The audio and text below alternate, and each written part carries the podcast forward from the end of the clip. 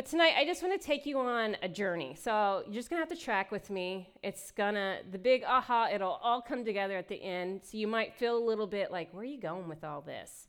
But at the end, it'll all come together. And so, and I want to start with giving you a little bit of a history lesson. So I'm going to have to read it because I didn't memorize all these facts. Okay. um, tonight, I want to speak to you about a man who was born in October 27th, 1858.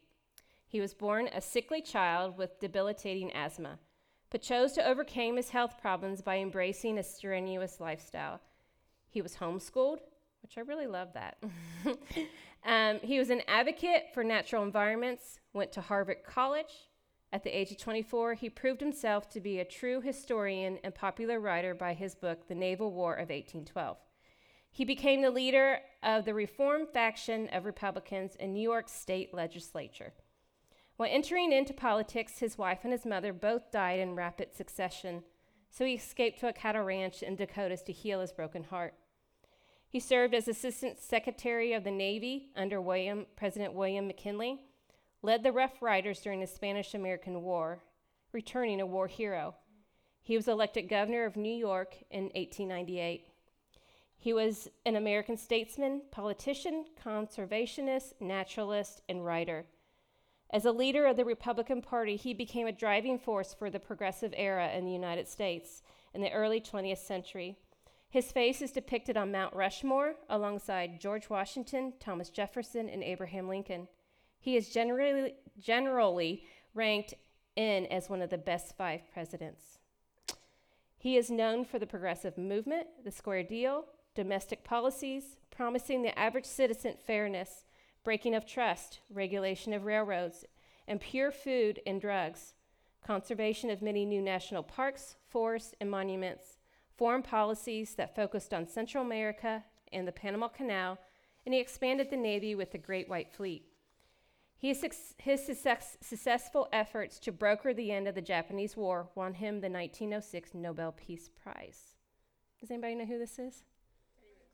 Yes. This was Theodore Roosevelt Jr., the 26th President of the United States. Not only was he known for these physical accomplishments, but he was also known for being seen as one of the most Christian and religious of all presidents. Micah 6 8, What does the Lord require of thee but to do justly, and to love mercy, and to walk humbly with thy God? was his favorite verse. He participated in missions work with his father. He taught weekly Sunday school classes during his four years at Harvard. He wrote for Christian publications. He once wrote an article for the Ladies' Home Journal, The Nine Reasons Why Men Should Go to Church. I thought that was funny. And I find this really impressive. He spoke five 90 minute sessions, five of them, 90 minute long, at the Earl Lectures at Pacific Theological Seminary in 1911 from his heart and not from notes on the Christian's role in modern society.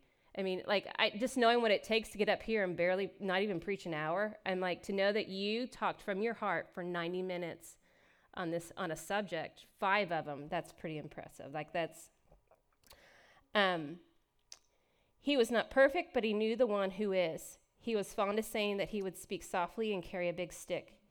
It truly can be said that Theodore Roosevelt hid the word of God in his heart and acted boldly truly an inspiring man to walk closely and boldly with the Lord and accomplish so much.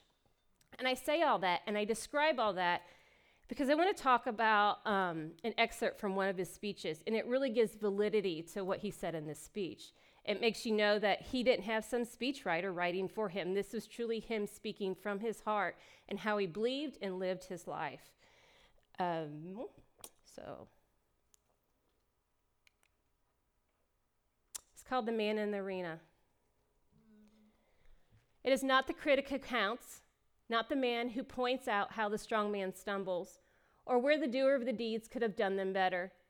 The credit belongs to the man who is actually in the arena, whose face is marred by dust and sweat and blood, who strives valiantly, who at best knows in the end that triumph of high achievement, and who at the worst if he fails, at least he fails daring greatly. And we can, I mean, we can look at his life and all his accomplishments and know that he, he really did do that. He really put himself in the arena. He went after it and he strived violently and he went for the high achievement. But at least if he failed, he knew he did his best and he gave it at all. Even if he failed, he, did, he failed daring greatly. Um, I want to focus on one particular piece of this speech where it says, The credit belongs to the man who is actually in the arena, whose face is marred by dust, sweat, and blood. And like, I just find this excerpt very um, inspiring to me, very convicting, very, uh, am I doing this? Am I this person? Am I living this way? I know that I have greatness inside of me. We all do. We all are full of the power of the Holy Spirit and who Jesus created us to be. We all have greatness inside of us, but do we live that way? Are we living that way? And so I want you to just close your eyes for a minute. And I want you to picture this with me. And I want to talk about the arena. So, the arena is massive. When I think of the arena, I think of gladiator, I think of the Roman Colosseum, I think massive. Massive floor of the arena, massive arena in itself, and the amount of people that it can hold. The crowd is going wild. The noise level is deafening. You can't even hear yourself think on that arena floor. See yourself on that arena floor. You're smack dab in the middle of the arena floor. Your face is marred by dust, sweat, and blood and you're feeling that exhilaration, your adrenaline is going high. You're feeling really good about yourself. And you're just excited for all the cheering, all everything that's going on around you. Wham, right before you know it, you're flat face down on the arena floor, not knowing what happened. What happens next? Does the crowd go silent? Maybe you have tunnel vision and all you can hear is your parents screaming, Get up, shake it off, you can do it. Or is the arena spinning from the shock that's setting in? This happens so much, so many times to us in our lives. Keep your eyes closed for a minute longer, and I want you to think about this next part I'm going to talk about. Um, we have face down moments in our arenas of life. Is your face have you had a face down moment in getting fired? Finding out about an affair? Personal information being stolen and all your money is gone? Your best friend gossiping about you and now everybody believes the lies? Overlooked for promotion at work when you were one being groomed for it? Um, you went to the doctor and someone you loved found out they had a terminal diagnosis. Finding out about your child lying about a report card disappointment at work, no money left at the end of the week, so you cannot go and do what you wanted to do for the weekend. Tough parenting moments, a bad argument with a loved one, tripping and falling while working out at the gym. What do you do when you find yourself face down on the arena floor? You can open your eyes.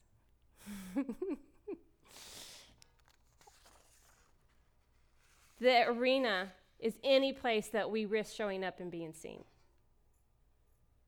Let that sink in. Anywhere you risk showing up and being seen. It's all parts of it, it's not part, only parts of it. We can all show up, but do you risk being seen in that arena? If you're not being seen, then you're not fully in the arena, on the arena floor. Um, arenas always create grandeur for us. It's risk being awkward at a new exercise class. It's it's leading a team at work.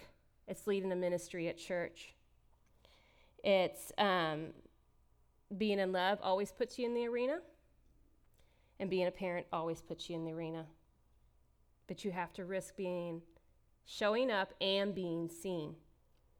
It takes both because we can be parents and we can not show up. It's easy. It's just because you have kids doesn't mean that you are in the arena. Uh, okay. There are three levels of seating in the arena. We have the top level, which is the nosebleed section, the cheap seats. At, up in that top section, there's no risk. There's very little experiencing happening for you. It's just total fun. Like you just, it's fun. There's no, there's real no cost to you to being up there. The mezzanine, which is the second level, costs a little bit more and a little more experience is happening, but you're still not all in.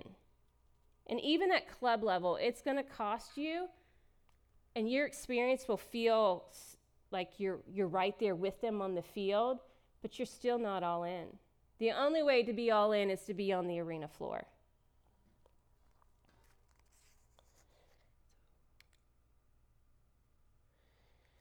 And again, this is you're all in. You're paying the high price because you are the spectacle for all to watch and to weigh in. This is where you risk showing up and being seen. Tonight, I want to look at what happens when we're face down and what's going on in those moments. How do we have courage and stagger to our feet and try again? What is the process of rising strong? And how do we slow down the falling process and rise strong with all the choices that come at us at once? Especially in the midst of hurt and discomfort. And in all those moments, how do you take all that information? How do you get through it and actually get up off the arena floor without exiting to the seats? Because that's the easiest thing is just I exit. But the sad thing is when you exit, you can't unknow what you already know. You really just get stuck. You can't ever go back to, oh, I wish I could go back to yesterday. It was so glorious. You can't. You can't unknow what you already know. So it's a matter of what you're going to do to keep going forward and how you're going to learn and grow from what you do know and what has happened. So we are going to look at a face down moment for Jesus in Mark 14 20.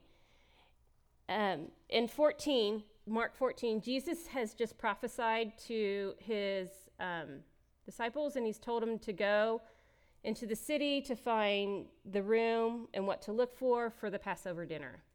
And so they've all had the Passover dinner, they're enjoying each other, they're having, and um, this moment comes. In 1420, in the past, this is the Passion Translation, he says, He answered, it is one of you twelve who has shared meals with me as an intimate friend. All that was prophesied of me, the Son of Man, is destined to soon take place, but it will be disastrous for the one who betrays the Son of Man. It would be far better off for him if he had never been born. That's rough. We all have had those moments where somebody has betrayed us or disappointed us or and so here, Jesus, he has this person that he has poured his life out for. He has given himself to him for the betterment of that other person. And now he's just, he's, now he knows he's going to turn on him. And we know how that feels.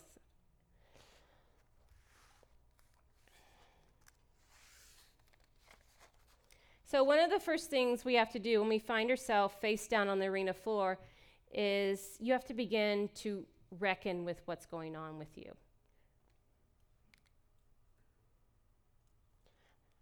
Reckoning is um, the process of calculating where you're at.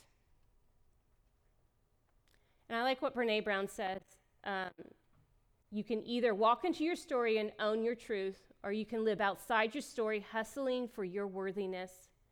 Intolerance for discomfort is why we linger on the outside of our stories. And discomfort is to disturb the comfort or happiness of something, to make uncomfortable or uneasy. And nobody likes that. I think we've really been lied to because, like, nowhere did Jesus ever promise us comfort and ease. But he did promise some pretty amazing things. But if you want comfort and ease, those great and amazing things are not going to come to you. He, I mean, he paved the way for us to walk through discomfort. Because it's through our failures and it's through knowing. Um, I'm trying how to put my thoughts together. The discomfort comes because you don't know what's coming in front of you. And it's not being fearful of that, it's embracing that and walking through it. Everything's not comfortable, and it's okay.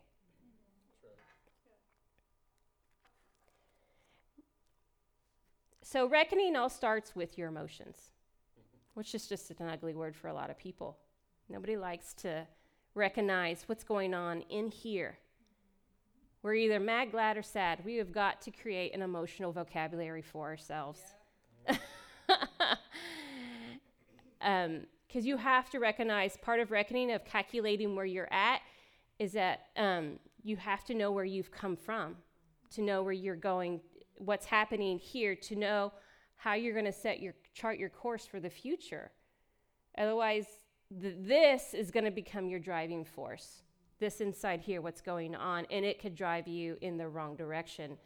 It's not that our emotions give us validity to act in any way, but our emotions are indicators.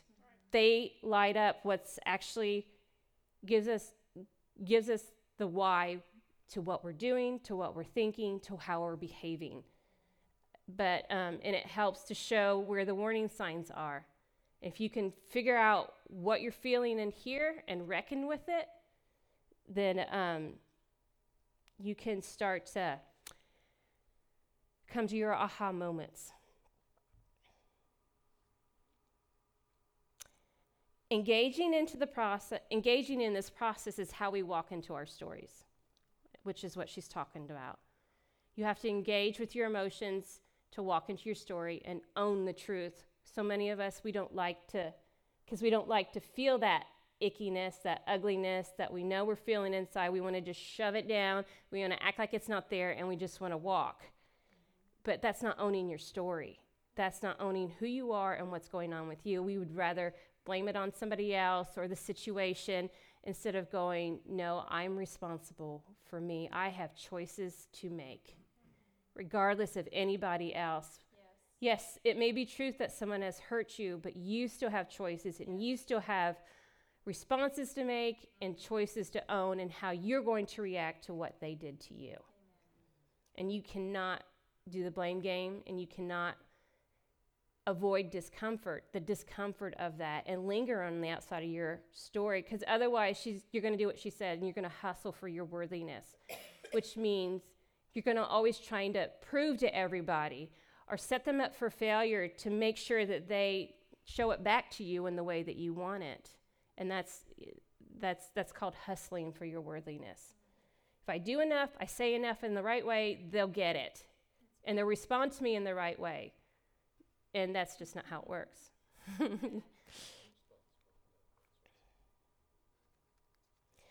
and only when you start engaging in this process can you rewrite the ending to your story.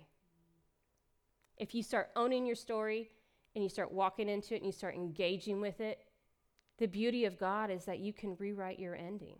It doesn't have to be just so because you because it's at the whim of everybody else. It's not. It's within you to rewrite the ending to your story with God. And that's what you want. You don't want to leave yourself face down on the arena floor or yet parked in the seats, wishing and hoping and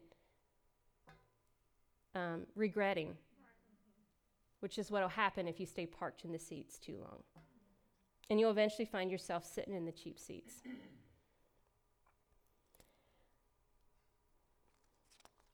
And we also disengage for, to self protect ourselves. So if you're disengaging from your own story, you're, you're self protecting, which then gives no room for God to be in it either. God can only be in it when you're engaged and you're fully in on the arena floor. And you give Him permission to help and be your help because you're all in and you're going after it. No matter how bad it hurts or how many times you fall down, how much blood and sweat and dust is on you, you get up and you, you go at it again until you learn what you're supposed to learn, you do what you're supposed to do.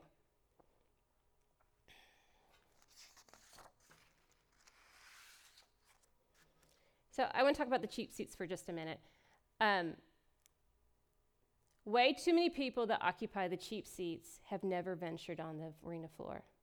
Give that some thought. It costs them nothing to sit up there. It's the easiest spot to hurl judgments, opinions, insults, because they're so far away, it doesn't matter. They can act how they want and feel like, but it's no cost to them. And I look at social media having a real easy place for somebody to park in the cheap seats. That is one of the downfalls of social media. is that you can hurl comments, judgments, whatever, run your mouth and be hateful and because no one's going to come find you. And that is so not what God has for any of us at all. The only people, and I know this is going to sound a little harsh, but the only people that should be able to weigh in on your life are those that are in the arena, on the floor, fighting just as hard as you are. If they're not giving it and they're not experiencing it and they're not pick like they just they don't get to weigh in on your life. So when I watch people put their life on Facebook or social media asking everybody to weigh in on it, I'm just like, oh my Lord, what are you doing? Like, that's just dangerous to live that way. Because not everybody's, you just don't know the accountability of those people that are weighing in and the validity of what they're saying. It's the people that are close to you, the ones that you've watched and you've seen, and you see the accountability in their life, and you see how the fruits are manifesting in their life, that you know that they're able to weigh in on your life and be a help to you. And it would be like having a parenting expert. We would never call somebody a parenting expert that never raised a child. If we did, that would be foolishness.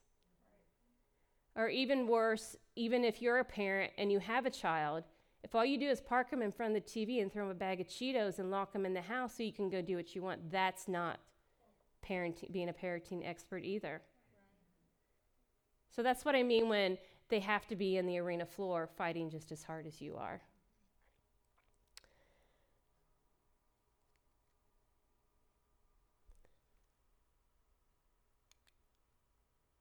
Here's the steps for reckoning. You have to know where you've been, so that takes engaging with your feelings. You have to know what factors influenced you, influenced how you got to where you are now. And what I mean by that is getting curious about the story behind the feelings. It's going, well, I was real happy back here, and I talked to this person, and wow, I'm really messed up now. I'm feeling angry, irritated. And so that's what I mean by getting curi- curious about the story behind the feelings. What emotions are we experiencing? How are they connected to our thoughts and our behaviors? Because whether we realize that we have filters, we have things we say to ourselves, the tape that plays in our head, if somebody triggers that, then that triggers our thoughts and our behaviors, and we start acting ridiculous. I mean, we really do. And you have to be able to go, why. You have to connect those thoughts and those feelings with your emotions and start that reckoning process of realizing I was happy here and now I'm not. What what has happened? And start connecting those dots. It's called the reckoning. Realizing where you are at. And it's important. So in Proverbs 4:23 it says, "Keep vigilant watch over your heart. That's where life starts." So that's keeping vigilant watch over your heart by engaging with your feelings, recognizing where I was at and how I got to where I'm at now. And connecting the thoughts and the, the behaviors to the feelings and getting curious about the events that happened that got you there. And also in Jeremiah 17 9 to 10, it says, The heart is deceitful above all things and desperately sick. So who can understand it?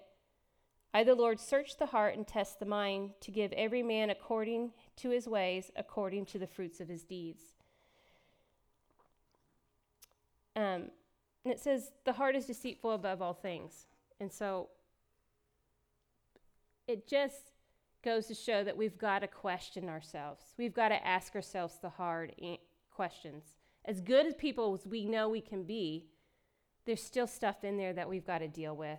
We're just born into a sinful world, and you've just got to be willing to ask yourself the hard questions and recognize why you're doing what you're doing. Because without reckoning, you can't chart a future course. And if you want to chart your future course, you've got to start figuring out why you're here, why you're at this moment. We're going to look at Jesus and the reckoning. And this is the Passion Translation again. It says in Mark 14 32 to 36 Then Jesus led his disciples to an orchard called the oil press. He told them, Sit here while I pray a while. He took Peter, James, and John with him. An intense feeling of horror plunged his soul into deep sorrow and agony. He said to them, My heart is overwhelmed with anguish and crushed with grief. It feels as though I'm dying. Stay here and keep watch with me. He watched a short distance away, and being overcome with grief, he threw himself face down on the floor. He prayed that if it were possible, he would not have to experience this hour of suffering. He prayed, Abba, my Father, all things are possible for you. Please don't allow me to drink this cup of suffering. Yet what I want is not important, for I only desire to feel your plan for me. Yeah. And you can see and you can hear in this the emotion that he was going through, and he was recognizing the emotion that he was experiencing, it, and he was sharing it with the Father. But he kept on saying, But not what I want, what you want. But this is how I'm feeling. This is what's going on inside of me.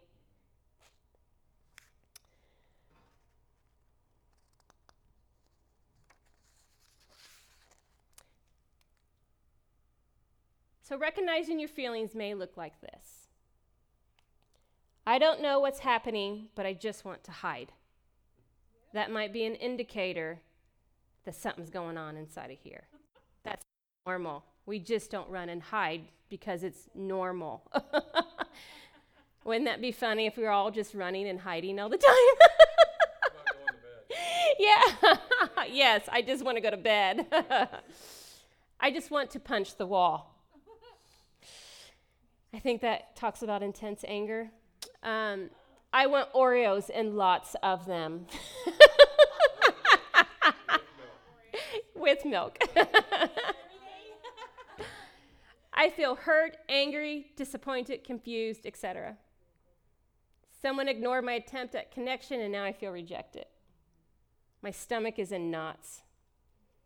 See how we have indicators that's pointing to that something needs to be dealt with inside. Something needs to be looked at. I need to figure out why I'm here. This sounds pretty easy. It sounds easy in this moment. It's not always easy in those moments when they, our struggles come up. Because right. it is our own human nature. It, it, let's just face it, we weren't raised to recognize our feelings. Yep.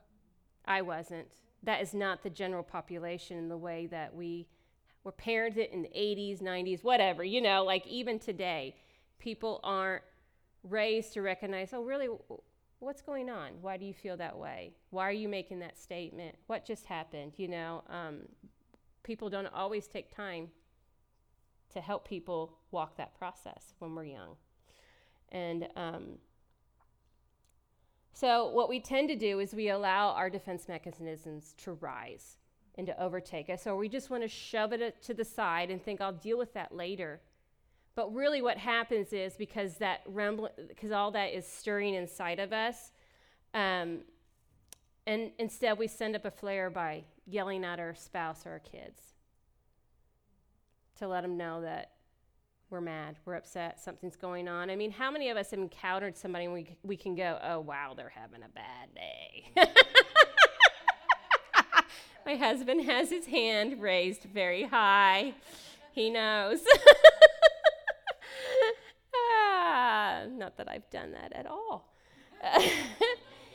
and when you do that, that's called offloading your emotions. We'd rather offload scare people away from us until we can get it back under control and move on and find our happy place again. We offload by sending nasty texts to people instead of giving it time to think it through or fire an email back at somebody. Um, we offload also by gotcha conversations in our head. How many of us has played scenarios in our head we're getting vengeance. We're the one on top. We're the smart one. We put them down. We give them, you know, what they deserve. That is not dealing with your emotions. That is offloading. And that's not okay. So that should be an indicator to you as well. wow, I got to go deal with something. Once we recognize what's going on inside of us, then we have to rumble with it. This is getting honest about the stories we are making up about our struggle. Challenging the confabulations and assumptions to determine what is truth, what is self protection, what needs to change if you want to live a more wholehearted life. Confabulations, I know that's kind of a big word, not a word we use every day, but confabulations is a soci- sociology term, social work term, sorry, not sociology, social work. It is the replacement of the gaps in a person's memory by a falsification that he or she believes to be true while conversing or discussing. So it's just human nature that we want to know the whole story. And our brains wants to fill in the gaps. And so that's why you've got to be able to rumble and get honest about the story that you're making up. Because we all do it. And there is so much emotion, so much sensory coming in in those moments of struggle when it hits you and you find yourself face down on the arena floor that you can't possibly take in everything. And so we fill in the gaps. And so that's why you always have to look at yourself and go, I could be wrong. What part did I play? That's getting honest with yourself. Did I do something to perpetuate this and bring it on that I was unwearing, unknowingly doing? What part do I need to own? That's getting honest with yourself.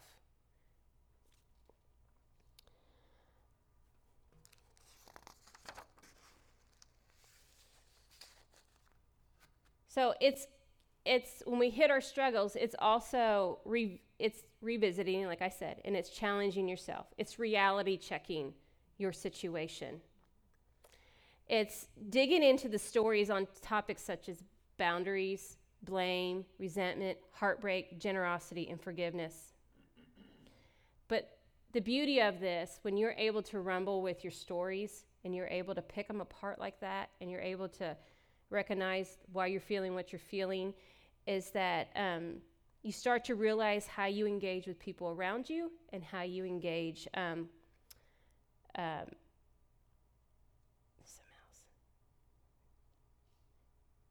uh, with who we are. How do you, how do you who you are and how you engage with others others. When you start doing that, there comes these moments you start realizing, oh wow, I do that and I didn't realize people received me in that way. I do this and people thought this instead, but that's not really what I was trying to say. And so it's having these key learnings that happen at, if you can ask yourself and be honest with yourself and um, pick apart the story that you're making up in your head. It's all about becoming a better you. It's not about you being wrong or you being the bad person. It's about you becoming a better you that God created you to be and who He destined you to be. And that's where wholeheartedness lives and can be cultivated and change happens, is when you can do that.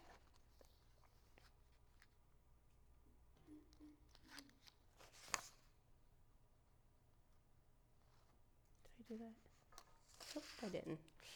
Okay. Let's look at Jesus and the rumbling he did. In Mark 14, 37 to 42, it says, Then he came back to his three disciples and found them all sound asleep. He awakened Peter and said to him, Simon, are you asleep? Do you lack the strength to stay awake for me for just one hour? Keep alert and pray that you'll be spared from this time of testing. For your spirit is e- eager, enough, but your humanity is feeble. Then he left them a second time and went to pray the same thing. Afterwards, he came back to the disciples and found them asleep, for they couldn't keep their eyes open. They didn't know what to say to them. And they didn't know what to say to them. After praying for the third time, he returned to his disciples and awoke them again, saying, Do you plan on sleeping and resting indefinitely? That's enough sleep. The end has come and the hour has arrived for the Son of Man to be handed over to the authority of sinful men. Get up, let's go. Don't you see my betrayer draws near? So, when he was going to pray to the Father, what do you think he was doing? Do you think, I mean, I just go, because he pointed out their humanity is feeble. I'm sure he was talking to the Father about the feeble humanity that these his closest friends were encountering, the hurt that he was encountering in his heart, and the great um, this choice of having to go to the cross that he was having to make for us, and the anguish he was going through that it talked about in the scripture before. And I'm sure he was talking to the Father about that. That's what that says to me. And just keep kind, coming back and finding them asleep, and then going back to the Father and praying some more and talking to the Father about it. It doesn't say what he prayed, he said he just prayed it again. So, and it also, because Jesus was man and God at the same time, and it says that he experienced everything that we experience. So, you know, if we go through this and we have to question ourselves and we have to look at an honest look at ourselves, you know, he was looking at an honest look at himself with the Father also, because he was man just like us. And so you can be confident that he walked that process also.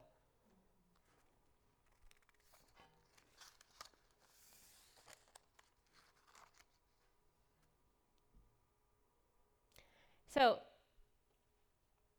to do the rumbling process, though, you have to, one, yes, you could go to the Father like Jesus did. You can go to God, you can share how you feel, you can work yourself through it. But I say that's good and fine for small issues. But when you have a huge issue, a huge letdown, your defense mechanisms get in the way and your thought processes get in the way. And you really do need somebody. You need two or three people that you can trust, that you know will think the best of you no matter what. I have them in my life. I call them often, not often, but I mean, when I encounter a major letdown. And I have said more than once, I just need you to hear me. I'm not saying I'm right. I'm going to unload and share my feelings. But I know I'm not 100% right in this. I need you to help me think this through. And, and I've even said those words. The story I'm making up is this. You can use those words. The story I am making up. Help me to get honest about what's going on inside of me. And God likes to show up in people. God is in me, He's in all of you, He's in each one of us, and He is in the people business, and He wants to use people. And He does all the time on your behalf to show up. For your behalf, He speaks through them, He uses them. Yes. And you've got to have people that you trust and you know that no matter what, they're going to love you through it and they're going to say the hard things to you. You don't want a yes and amen person yep. all the time in your life. You need somebody that's going to say the hard things and you can trust them. Because the big picture is if you're in deception, you don't know it. You need somebody who is going to say, I know you can't see it, but you need to go explore this area. It's not pretty.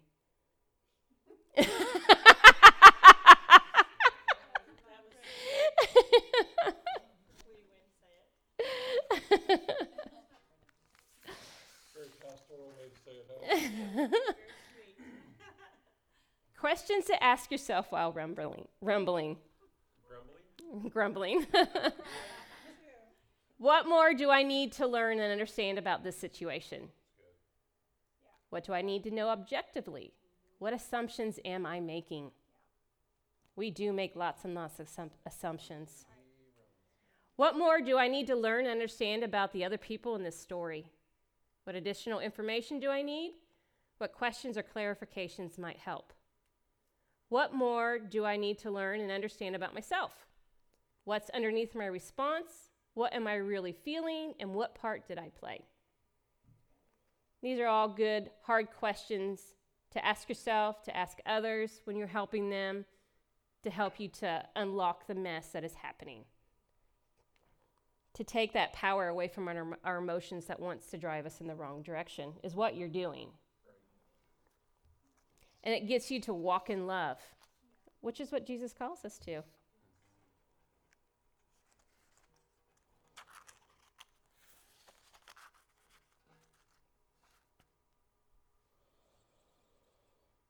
Another way you can do it too is you can write it down.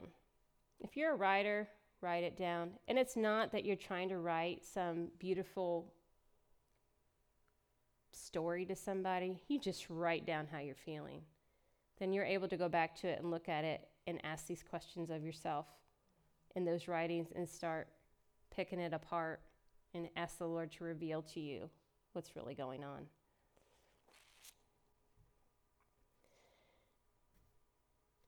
And another word that you have to embrace in this whole process is what's called vulnerability. You, people don't like to be vulnerable. We don't like to put ourselves out there without knowing the actual out- outcome. If I put myself out there, what's going to happen?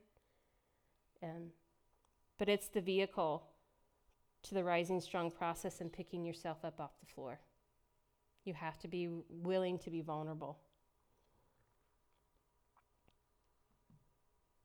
And that process keeps you from screaming and yelling at somebody and having this back and forth um, kind of conversation. But you said, he said, you know, you know, or you just fire back and forth each other. If you're able to rumble and actually have an honest look at yourself, it keeps you from offloading emotions. It keeps you from yelling and screaming at people and actually having a conversation that is meaningful and can actually go somewhere and take you where you need to go.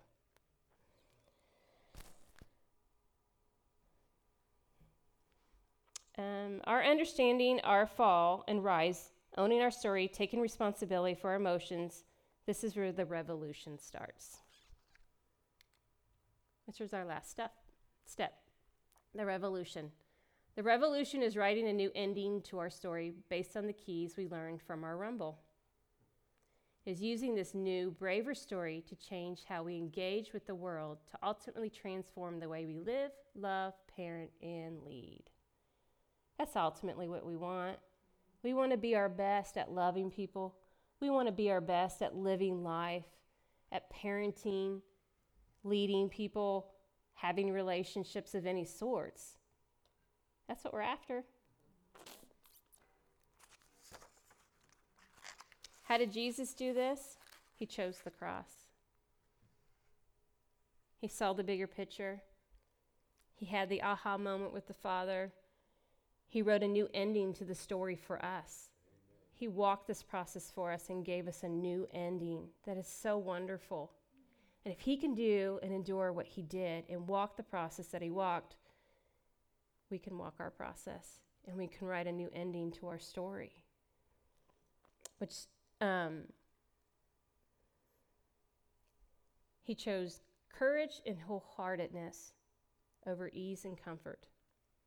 And courage is more, nothing more than doing it afraid. Yep. Do it afraid. We are all full of, like, nothing bugs me and I'm just going to do this. I mean, most people who you consider courageous, they do it afraid. Yep.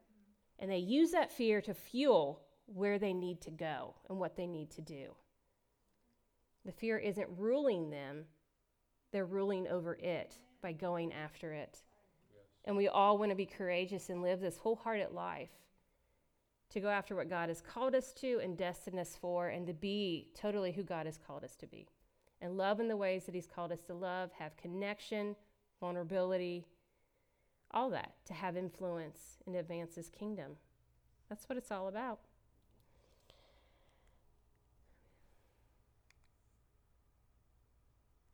Brene Brown in her book, The Gifts.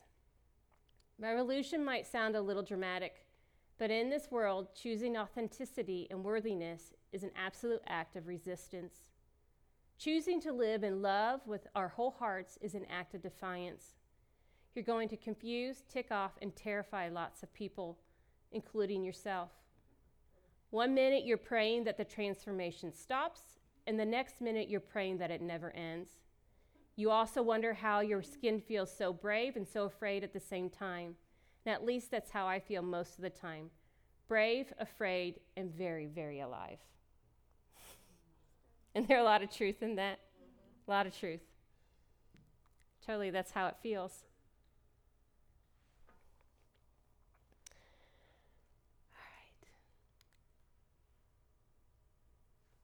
I'm going to try to explain this. I hope I get it all out. Um, just going to give an example of my life. So, this all started for me. I'm trying to think. Um,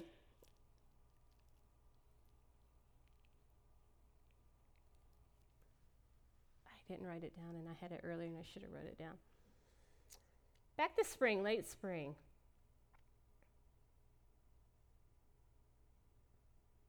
and it was um, when we went on vacation.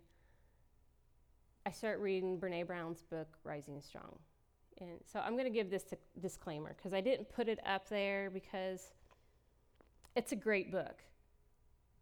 She is a research social worker. And so she took 10 to 15 years of her life of research and vulnerability and found out all this stuff about connection, intimacy, and living a wholehearted life. That's just amazing stuff. She found God in the process. But I would, I mean, she knows God, but I would, I don't know how much He's involved in her life. So Rising Strong has some cuss words in it. but what I did was, and she didn't do this, I was able to take the information and apply it biblically. And so that's why I never really put the book up there because it does have cuss words in it. I'm sorry. If that offends you, don't read it, but or overlook it. The fact I have grace in my heart for her, knowing that she's not where I'm at with the Lord, but at least she knows God. You know what I mean? Um, and so I start reading that book, and I started having aha moments with myself. And um, but I've had some rough moments in having those aha moments in this rising strong process. And so I started realizing that um, I lost my risk taking ability and start questioning. Like I started reflecting on who I was and where I'm at now. And because what happened, this is what it was. This is what happened. I started in the spring having these thoughts I just want to live a normal life. I don't want to do this anymore. I just want to live a normal life. Let's pack it up and let's just move anywhere but here. I don't want to do this anymore. I'm tired. I just want to go live a normal life. Let's go to Colorado. Let's go to South Carolina. I don't care. I'm game for anything. I'm like, that is not me. Why do I feel this way? But I so feel this way. And, um, and I realize now that was just the Lord stirring my heart to get me out of the seats of the arena. And when I was on vacation and after vacation, I started having another aha moment as I was reflecting on myself, and I went, I was such a risk taker. What happened to me? What happened to me? And the Lord instantly spoke to me and He said, You, tra- you traded it in your risk taking for the American dream. And all these moments flashed between in front of my eyes. I start feeling horrible about myself. And so for me, the American dream is, was, I'm going to have the most perfect house. My kids are going to be so perfect. We're always going to have lovely family dinners. Everybody's going to come over and enjoy being with us. And we're just going to be this great and wonderful family who has it all together. But that's not always the case for anybody. You know what I mean? And um, and so then I started thinking about my prophetic words. And this is one, and I had to go to Eric and talk to him about them and some of the things that had hurt my heart over the years. And, you know, I'm crying and I'm having this epiphany. And one thing that Tom said to me also, this I went, that got me stirring too. He goes, You have aha moments, but you don't do anything with them. And I went, Oh my gosh, you're right. I do. I have aha moments, but I don't do anything with them. Why am I this way? And I realized that I wouldn't get myself out of the seats of the arena. I wouldn't put myself back there. I would know what I'm doing wrong and I would feel bad about it and I would calm it back down. And I would have where I had changed, where I might step on the arena floor, but then I get back off of it after I have my triumph moment. But I wouldn't stay there. I just wouldn't stay there. And so this is happening to me, you know, about July. And I'm crying to Eric. And one of the things was God has called me to preach. And in some ways, I felt shut down, and so I'm sharing those moments with him. And he just goes, You're going to preach first Sunday in September. And I went, That's not what I was asking for. I am not ready. I'm a mess. I don't even know what I would preach on. We're starting the school year. This is the craziest time to ever do anything like this. I'm not ready. And then Shelly asked me to go to Russia. And again, I'm faced with you are a risk taker. What are you going to do? And I, I said yes, afraid, after I got the okay from Tom. You know, like if he said no, well, we're good, you know, we're not going. But I said yes. And again, I'm all messed up inside. I am so messed up to all this stuff happening to me. And I'm not dealing with it. And um, my emotions, I know they're there, I feel them there, but I'm trying to shove them to the side. I'm not taking time to deal with them. I'm not starting that record. I'm starting it, but not dealing with it. Not really. So, what happens is um, the stress of the school year starts and um, finding our rhythm. And Tom and I just have a bad three weeks.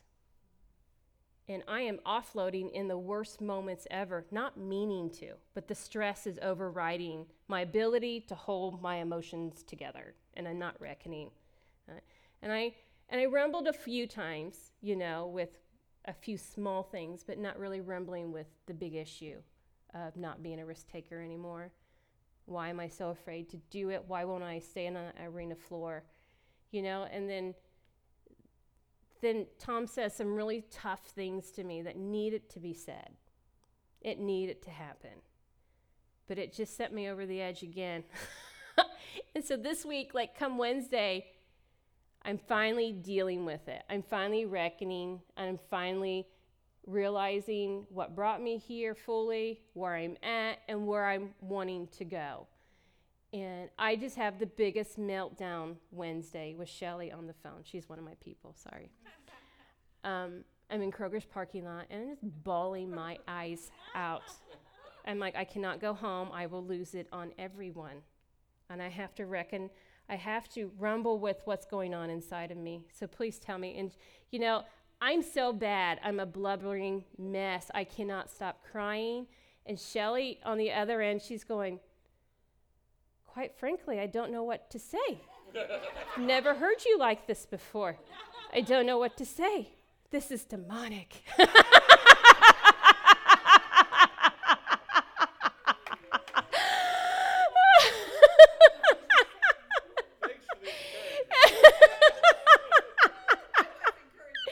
I mean, I was bad. I was just like, if I could just disappear off this earth, it'd be okay. I'm done. you know, like I didn't, I wasn't saying I wanted to kill myself, but just like literally just dissipate and nobody ever knew I was here, you know? like, they could all go in life as normal. I don't have to feel this anymore. And I can, I'll be just totally fine with that. It's okay. And, um, but it, it brought me it brought me to the moment. You know, she said some hard things to me. She said some good things to me. She helped me to rethink what I was thinking, and she got me back on track. And, um, and she encouraged me. She goes, This is not who you are. This is not the Michelle that I know. And, um, and so, yeah, it, it got me back on track to the point that I had to go home. I started repenting to Tom about things that I was forever sorry about. Was I totally wrong in everything I did and he was totally right? No. But I sure did make some really wrong moves too. And I'm forever sorry that I hurt my husband's heart. I'm forever sorry that I've hurt my children's heart. And if I've hurt your hearts in my process of getting back on the arena floor. And it's not easy and it's not fun. And I did want to quit but I'm not now. And that's why I said yes to preaching. That's why I said yes to going to Russia. And I didn't even know what I was saying yes to, people. I just said yes. And I went, and, I, and after he bought the tickets, I went, Shelly, what am I even doing? Why am I going? What is happening? you know, and, um, and it's like she says, you feel very brave and afraid all at the same time, but very alive. And that's what I want I have been on this journey of finding connection, being vulnerable, finding intimacy, and living a wholehearted life. I was not made not to. I know that, that I know, that I know, that I need to take risks. Oh, here was another thing that happened to me that totally wrecked me too. And I know God was, again, trying to deal with some mindsets that I had, and I start revealing how much of a poverty mindset I had embraced. But um, somebody offered me, they had a vehicle they were selling. It was a Mercedes, it was a 450 GL. They bought it in 2010, brand new. They drove it for three years, and it sat in their garage these past years. Since 2013, it sat in their garage. Brand spanking new, load it with everything, seven seats, and um, only 55,000 miles on it. And they only wanted 13,000 for it. I went home and asked Tom about it, and he said, "You come up with ten thousand dollars, and I don't care." And I was like, but the fear was so overwhelming on me, and I didn't process it with anybody. Like it, it just was so overwhelming, the fear that I just had to say no. So I said no, and then somebody gifted us ten thousand dollars the next week. and I was like, okay, God. So, you know, I have that weighing on me too, because that happened at the 1st of August. So I have all that weighing on me also that I missed that test, that I failed it. And I went, that's so dumb, Michelle. It's $10,000. It's an affordable mistake. Affordable mistake. You could have always sold the vehicle. You've learned in the process. But you know, there was too many things that the fear, it's all I can, the fear was getting the best of me. And I realized in the process how much I was operating in fear in my life and not realizing it. And uh, and calling it okay or hiding it, think am I hiding it, but I'm not. And I know God will bring the opportunity back around, you know. Again, it's him helping me to learn and to rise to my failures and to get me where I need to be going. Hope that makes sense.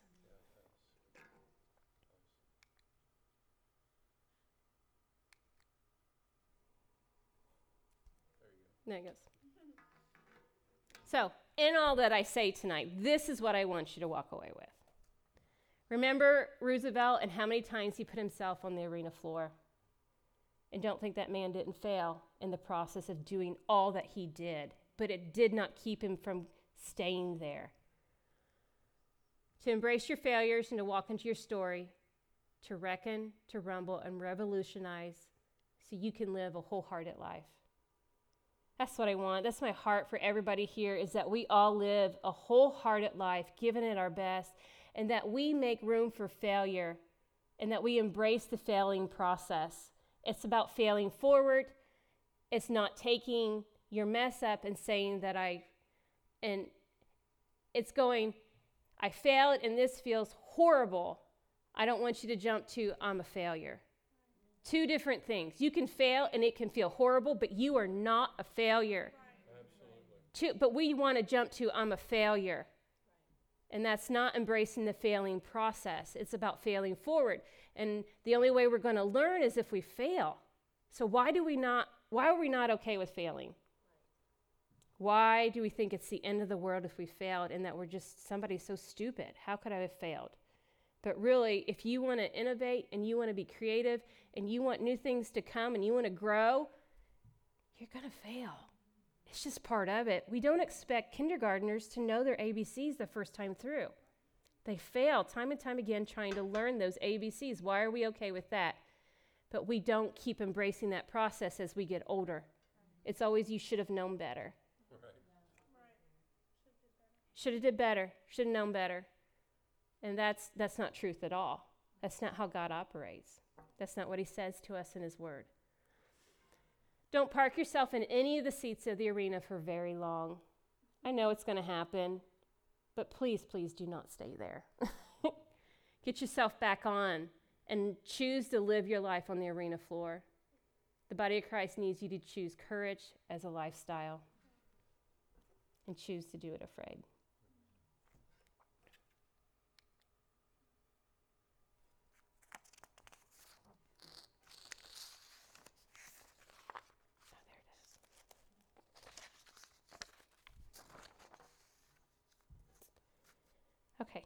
Can you put on some music? I'm just gonna, we're just gonna do a little time of prayer. We're just gonna allow the Holy Spirit to talk to you tonight.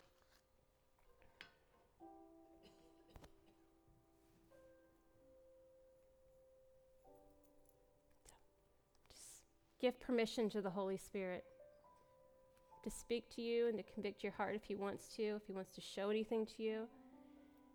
I want, to a- I want you to ask God if you had a face down moment that you chose to go sit in the arena seats versus engaging in the process of picking yourself up and walking into your story.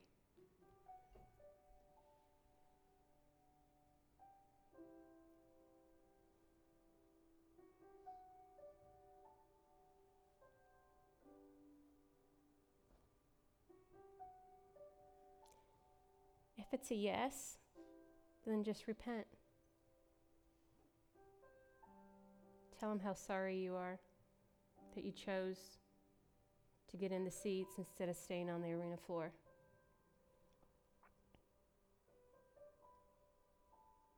And then commit to partnering with him to finish the process of your arena experience.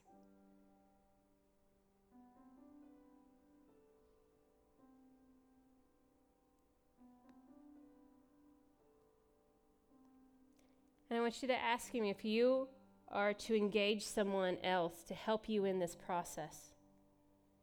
That person who will help you to reckon, rumble, and find the revolution so you can live wholeness in your life.